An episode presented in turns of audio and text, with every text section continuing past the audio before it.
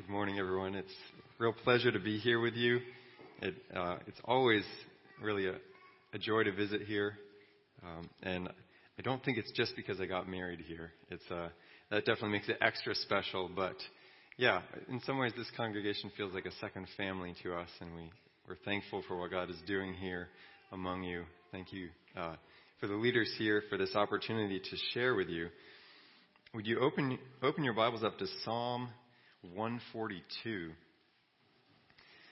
And as you're turning there, I want to ask you a question. It's kind of a big, really big life question, and it's this What do you do in between a problem and the solution? So, I'm really thinking of any, any problem, but especially big problems a sickness, a physical need, a, a relational struggle in your life.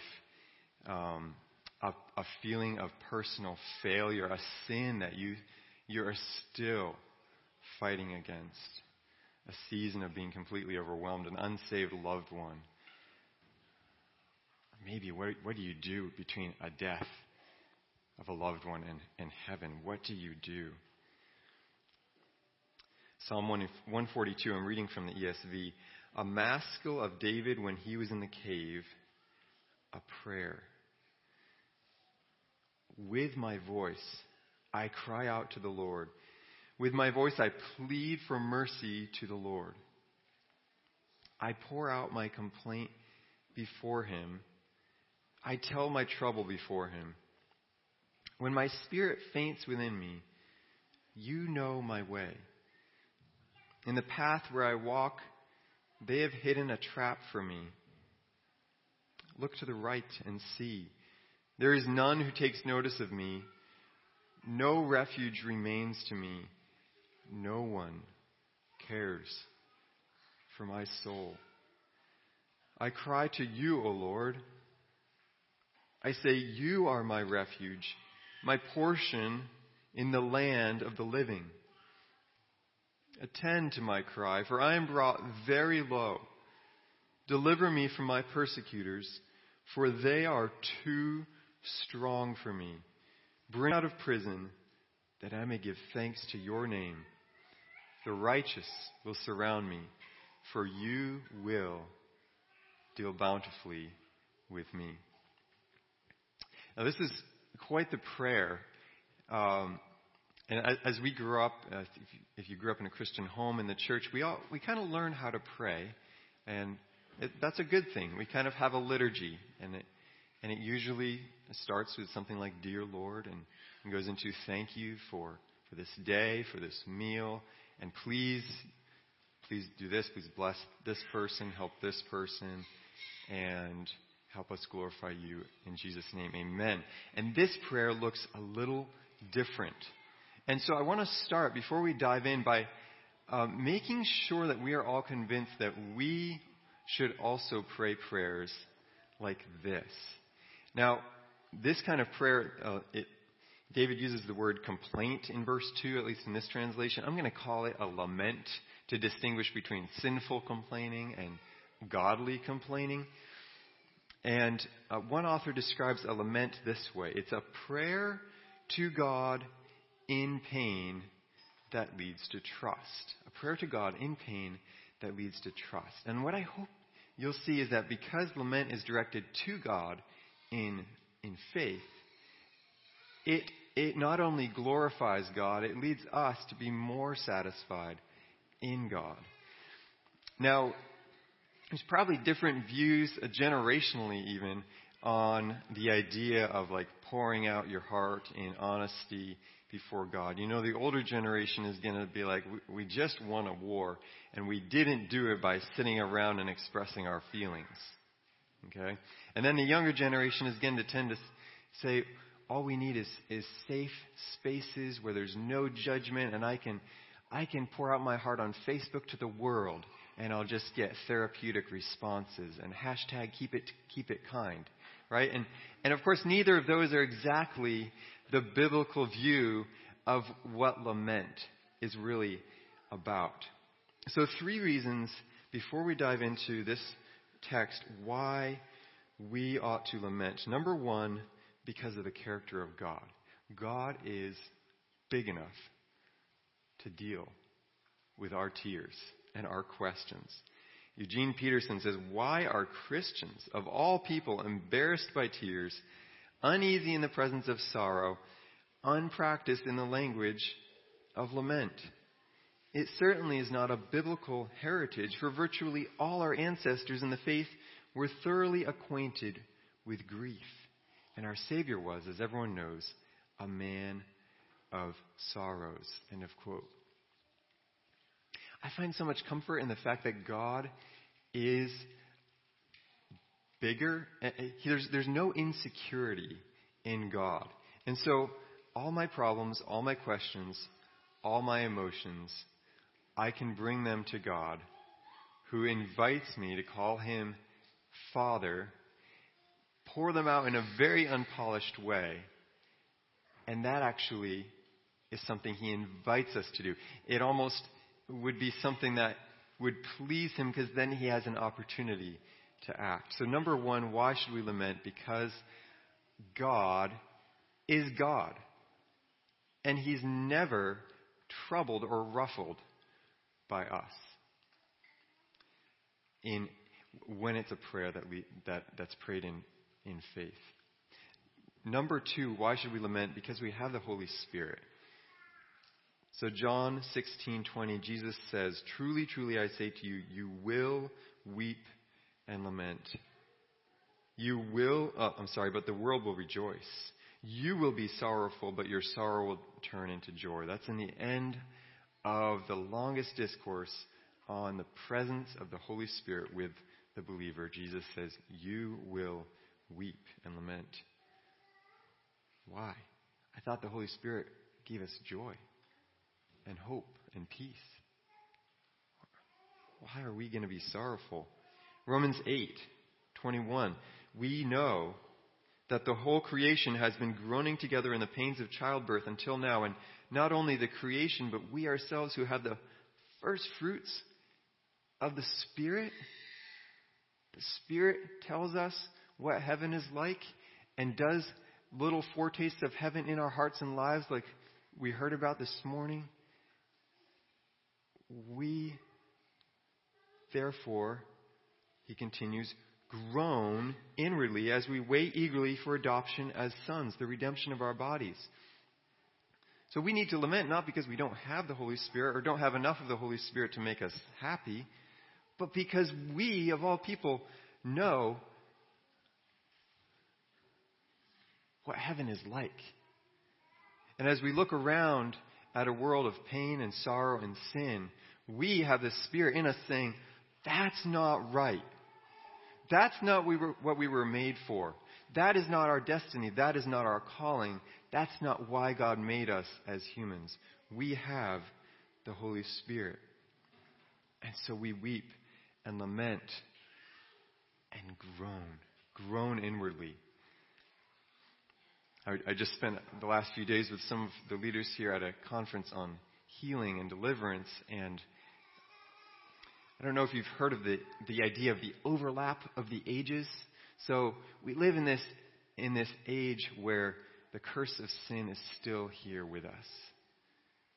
But we also are after Pentecost when we get all these foretastes of heaven and, and God heals people and delivers people and, and sets us free from sin. And we live in that, that overlap of the ages. And there's, there's a bit of a tension that we feel there where we have to combine a strong theology of, of healing and deliverance. God is able to do anything. And a strong theology of suffering that everything we face is, un, is under the umbrella of God's goodness and sovereignty. How do we live in that tension? We, we need to lament. So, number one, because of the character of God. Number two, because we have the Holy Spirit. And number three, simply because the other options are quite dreadful. So, a problem happens. What are you going to do until the solution? Whether that's uh, um, can't find your other sock, you know, some problems are are, are really small, but they affect us in big ways, especially if maybe you're, you're two years old or three years old. That can be a big problem. Or whether that's, that's huge. And by the way, I, I share this very humbly this morning as someone who has not learned what I'm talking about. Some of you here have gone through tremendous suffering and are living this out, and thank you for your example that, for that. But what are our other options? We can complain, um, believe that God really isn't good, the sin that kept the Israelites out of the promised land. So you stub your toe and ask, who left that dumbbell out anyway? Or we can deny, uh, ignore the pain, medicate it in some way, refuse to talk or think about it. So I'm going to fill my life with work or, or something that helps me not think about it. And so you, you stub your toe and say, well, I must have deserved it. Now let's go find the Tylenol. Or we can try to fix it. We can play God and um, try to try to find solutions for everything in the world. You stub your toe and create an invention that prohibits dumbbells from ever being left on the floor ever again. Right? And I'm sure there's other ways to fill that in between between the problem and the solution. But they're all quite dreadful because you think about it, what are we here for? What, why are we on this earth after all? The, the Catechism question answers it quite well. It's to worship God and enjoy Him forever. Well, too often for me, pain, sorrow, sin interrupts my worship instead of deepening it. I think you could all agree pain and sin and sorrow, when God is with you, your deepest worship comes out of the hardest seasons. The most meaningful worship comes after profound pain. So if we want to worship and enjoy God in every season, we must lament. All right, with that long introduction, let's dive in, recognizing that this is the kind of prayer that we should be praying. We're going to look at David's posture before God in verses 1 and 2, his plight in verses 3 and 4, and then his plea in verses 5 through 7. So, what is David's posture as he comes before God?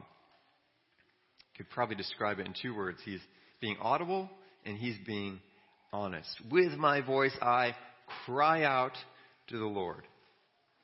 With my voice, I plead for mercy to the Lord. I pour out my complaint before Him. I tell my trouble before Him. If, you compare our relationship with God with our relationship with each other, when do you know that someone's not doing so well? It's, it's often when they get quiet, right? What's up? Haven't heard from you lately. You seem quiet today. What's going on? And it's the same uh, with us. When you're in a really bad way, you have to begin by believing God actually, really is listening, actually, really wants to hear what you're going to say. And I think that's not typically our default understanding of God. we are so prone to thinking that for God to really listen to us, we have to work for it in some way. Get to the place where God can hear us. And we, we just feel it in subconscious ways. Of course, we wouldn't say that. We know that we have strong confidence to come before the throne of grace for mercy and help in time of need. But we don't tend to actually feel it. Guilt shame, lies we believe, sometimes just spiritual coldness in our hearts lead us to believe we, we gotta work for God to listen to us. Difficulty has a way of making us feel insignificant, left out, not worth listening to. And just the fact that pain is never neat or tidy or fun to work through It makes it easier to, let's just not talk about that.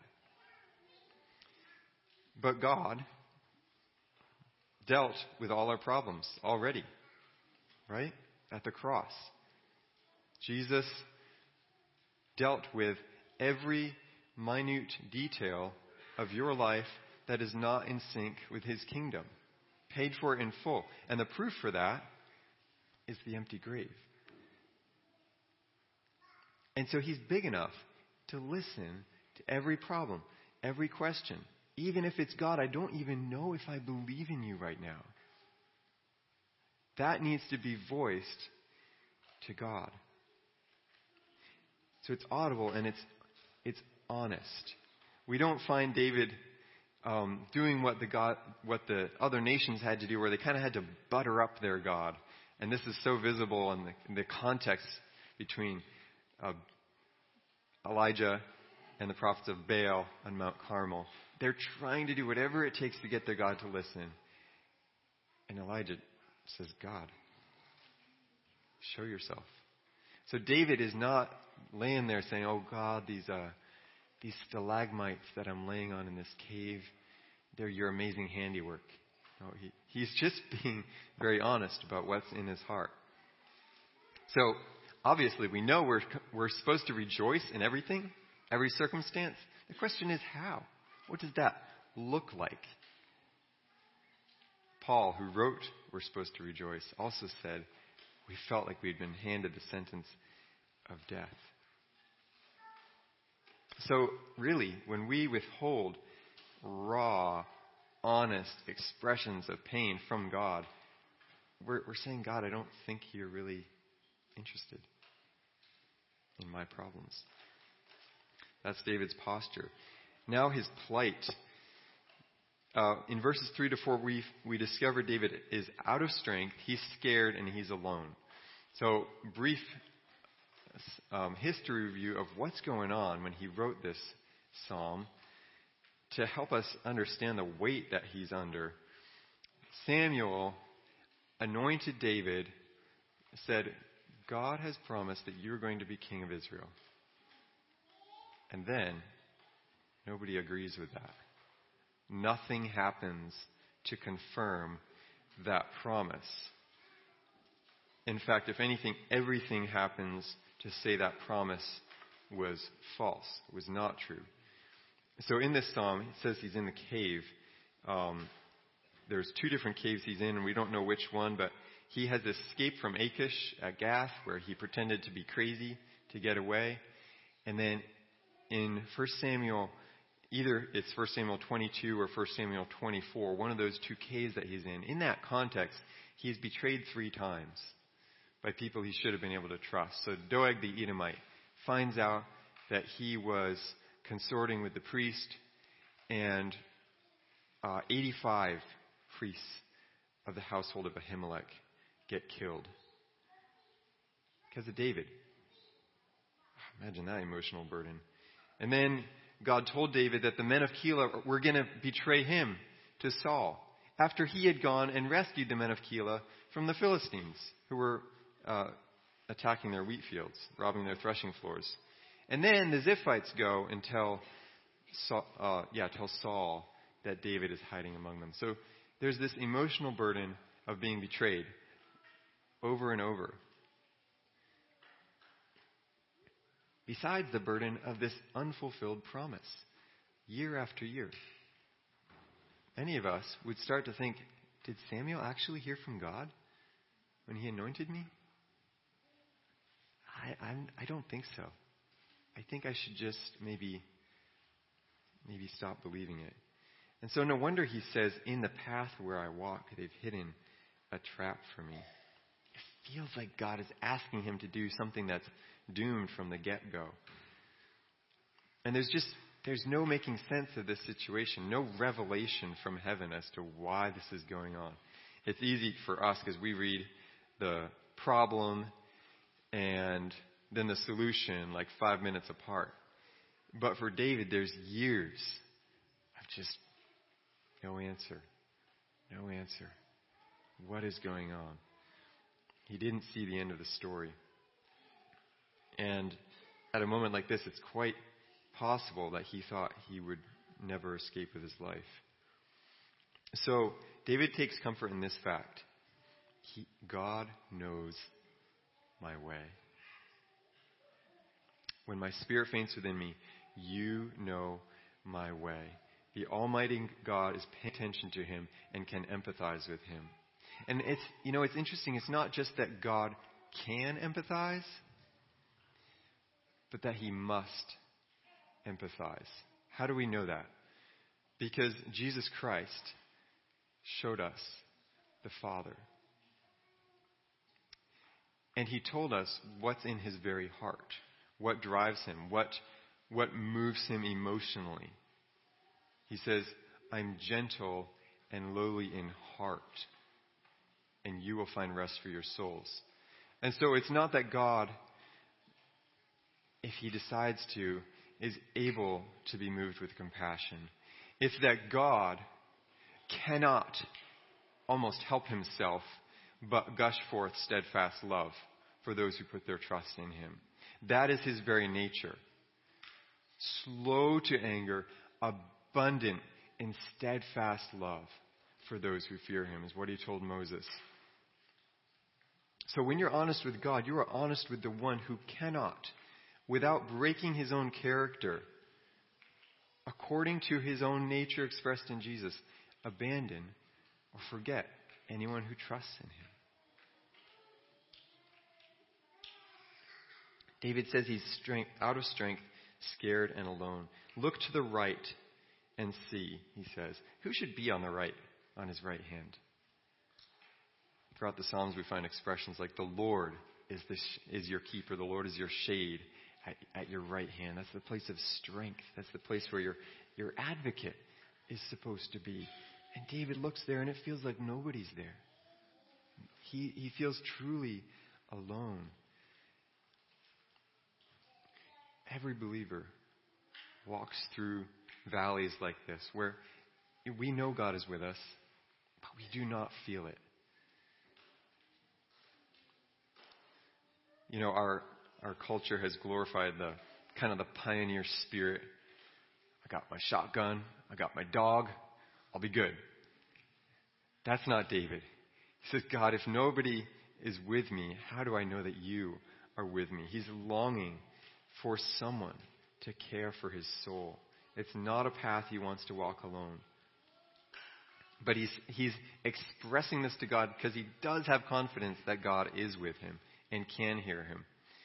Something that has stood out to me over the past year or two, maybe, is just how God knows how to reveal himself to each one of us personally to bridge the gap between the fact that we know He's with us and the fact that we don't feel He's with us.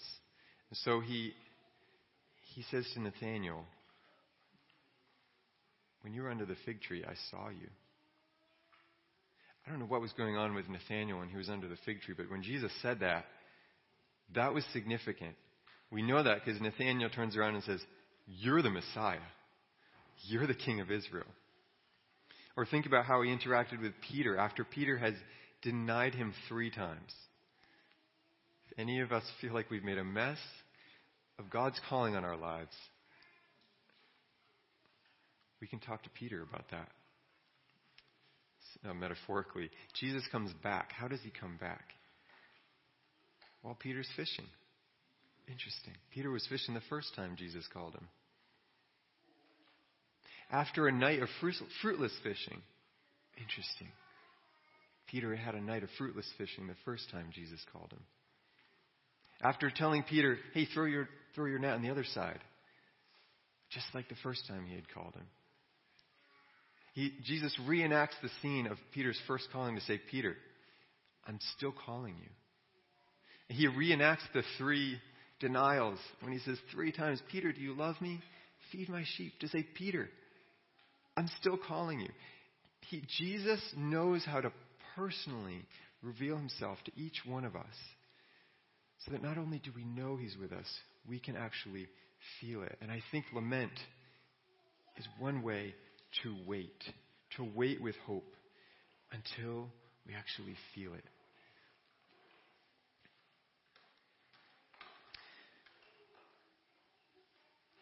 David's plea in the last stanza, verses 5 through 7.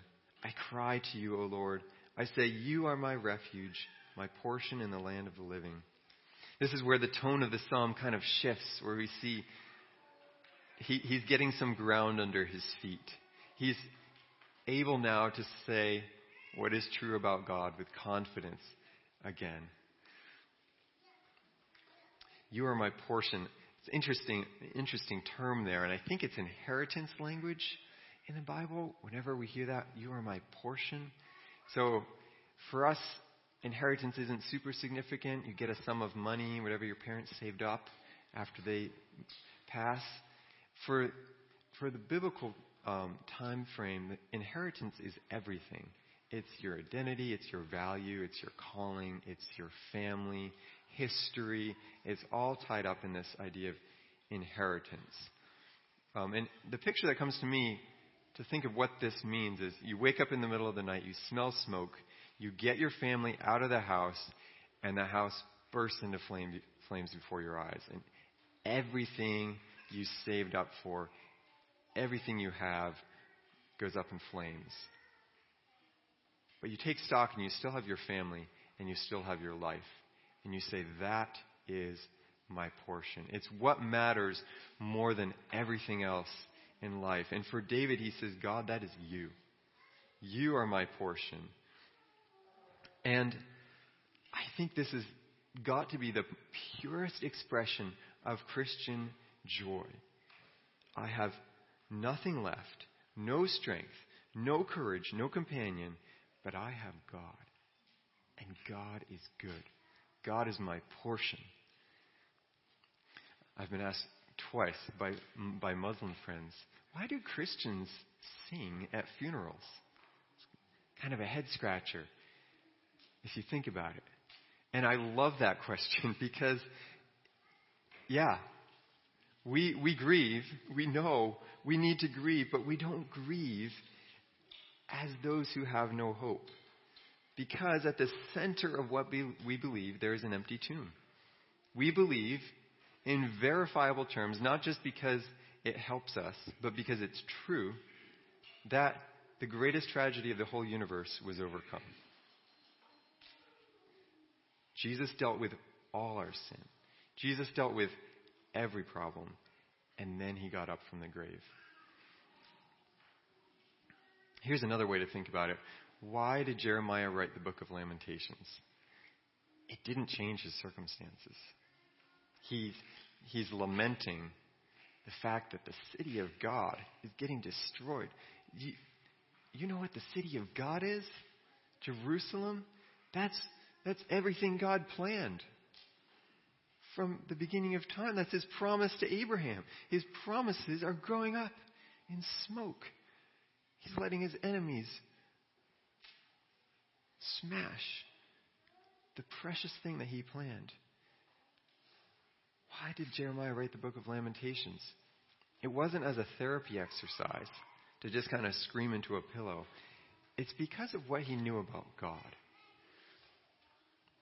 He says, though he cause grief, he will have compassion according to the abundance of his steadfast love, for he does not afflict from his heart or grieve the children of men. The very core of God's heart is not vindictive. I'll get you back.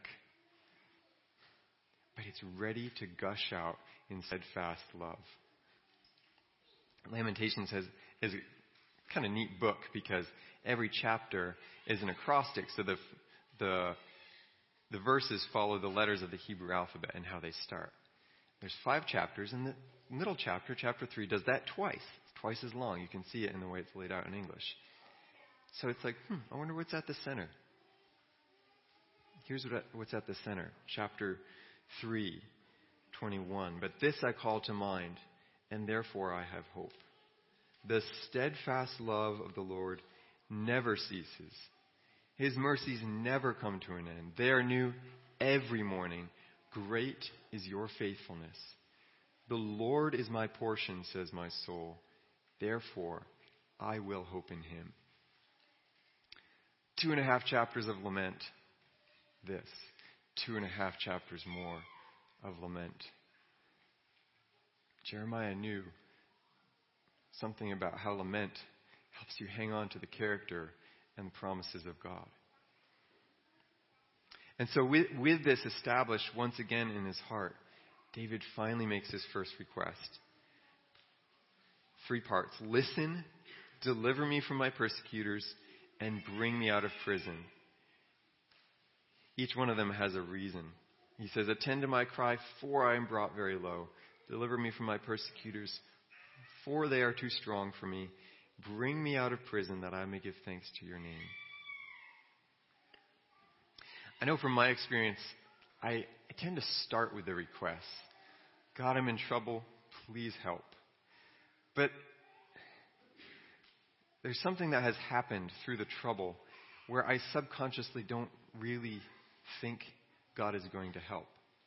The trouble has proven to me something that the cross of, and resurrection of Jesus has not yet proven to my heart.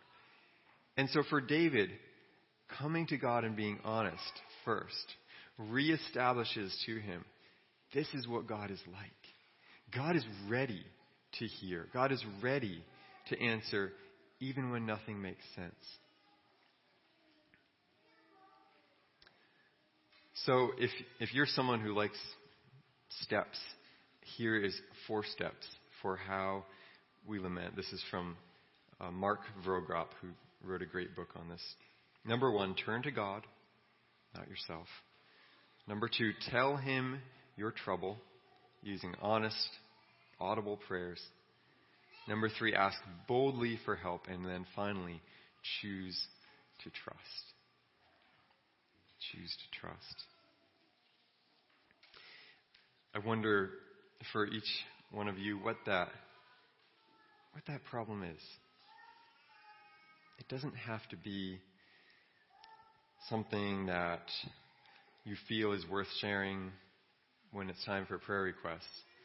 To be something that's very significant in in how we subconsciously think about God. So, I'll share a brief story for for myself for how lament has has helped me to to restore my confidence in God. Uh, a good friend of mine grew up in a very difficult difficult situation, many different foster homes, and he's been a tremendous blessing in my life. Um, fills a, a unique role with a unique perspective, and and has challenged me to think in unique ways. Um, and through a mental health crisis, had a car accident four months ago and has been paralyzed in the hospital ever since. Here I am going to, to healing and deliverance conferences and, and all excited about the, the wonderful things God can do. And yet in my heart, I'm saying, God, I don't, I don't really know. You haven't healed him. In fact, he just kept, kept getting worse and worse and worse. What am I supposed to do? Why would I, why would I keep praying? It's, it's not working, right? And so subconsciously, I start lowering my expectations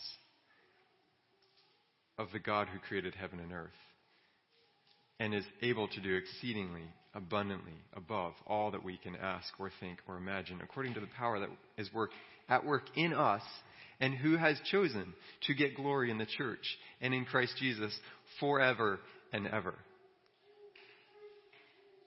And I start thinking of him in a, in a slightly different way. And I just kind of pray small prayers But lament is like, God, something is not right here. I do not understand, and you need to fix it. Right? God, this is your problem. What are you going to do about it? And when? And and at that point, there's something about that that God always responds and says, "Now you're talking. Now you're talking to the God who I really am. Right? And I don't know what God is going to do. But I do have a promise that he will get glory in the church and in Christ Jesus forever and ever. So I don't know what problem you're facing. Here's one more story. Lori was in the middle of a quandary. She had grown up in being a good Christian in a good Christian home, but as she put it, her version of sexual brokenness was that she felt the desire to be seen and known and loved by gals, not by guys. And she came to this crisis point. Do I kill myself or do I come out as a lesbian atheist? And in God's providence, she met a woman who started asking her questions to say, now, now wait a minute. Is, is your biggest need, you know, you know everything you're supposed to know as a good Christian girl, is your biggest need to feel a desire to be known and loved by the opposite sex? Or is your biggest need to be known and loved by Jesus? And as she came alongside Lori and helped her see Jesus as the lover of her soul, something started to shift in her. And she said this is how it happened. It happened through good old fashioned spiritual disciplines. And the two primary ones that God used were lament and listening prayer. I think that's really interesting because it helped her see she didn't need to fix herself. She couldn't turn to Jesus in her own strength. It was, it was saying, I'm broken. I need help. That allowed her to experience and know the love of Christ and see the power of God for true holiness. So, what is that in your life right now? It's, it's nothing complicated to pour out our hearts before God, but maybe two challenges to close with, things that often keep us from having the posture David here, did here in Psalm 142 and lower our expectations of what God wants to do. No, the first challenge is let's, let's do less fixing and more lamenting. I say this as one who is a bona fide fixer and doer. I want, I see a problem, I want to do something. I want to create a system that won't let it happen again. Um, I hope my children grow up and can say that they will, can come to me and not just find a solution, but a friend. Because that's the way the gospel is shaped. That God didn't just fix us from his lofty throne in heaven, but he came and walked among us. He Came as one of us, he was acquainted with our grief. He brought good news for the brokenhearted, proclaimed liberty to the captives. He said, Blessed are the poor in spirit, for theirs is the kingdom of heaven. So less, less fixing, more lamenting puts us in the path for God's grace to come and to truly heal us and truly help us. And then, secondly, and this gets even more more practical. Speaking for myself, I am most of the time too busy, too preoccupied, too distracted to to really be honest with God. And I need to find a place of deep rest in God and carve out time to be still and know that God is God. To find the lover of my soul as all that I need, my portion in the land of the living. And, and from that place, I can be honest with Him. God is God. We are not. He's good enough, wise enough, strong enough to trust before the resolution to our problems. I'll close with this psalm, another psalm of David, where I think he has found that rest before the resolution to his problem. It's Psalm 131. O Lord, my heart is not lifted up. My eyes are not raised too high. I do not occupy myself with things too great and too marvelous for me. But I have calmed and quieted my soul like a weaned child with its mother. Like a weaned child is my soul within me. O Israel, hope in the Lord from this time forth and forevermore. You join in praying with me? Heavenly Father, I pray your richest blessing on this wonderful congregation and, and what you're doing here, Father. I pray specifically for each of my brothers and sisters here to know you in a deep way that, Lord, they will not pray distracted, preoccupied prayers, but pray real, genuine prayers that are in line with who you are and what your promises are. I pray, Lord, that for each one of them in this coming season, you'll open up who you are to them in a deeper and more powerful way. That as they see you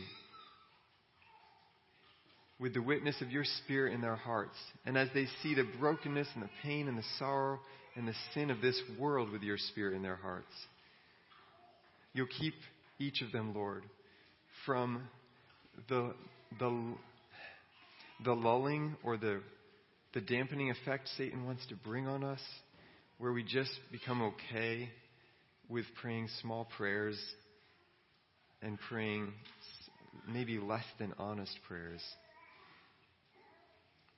But God, that you'll give a, give a zeal to each one of them to hold you accountable, if you will, to fulfill your promises.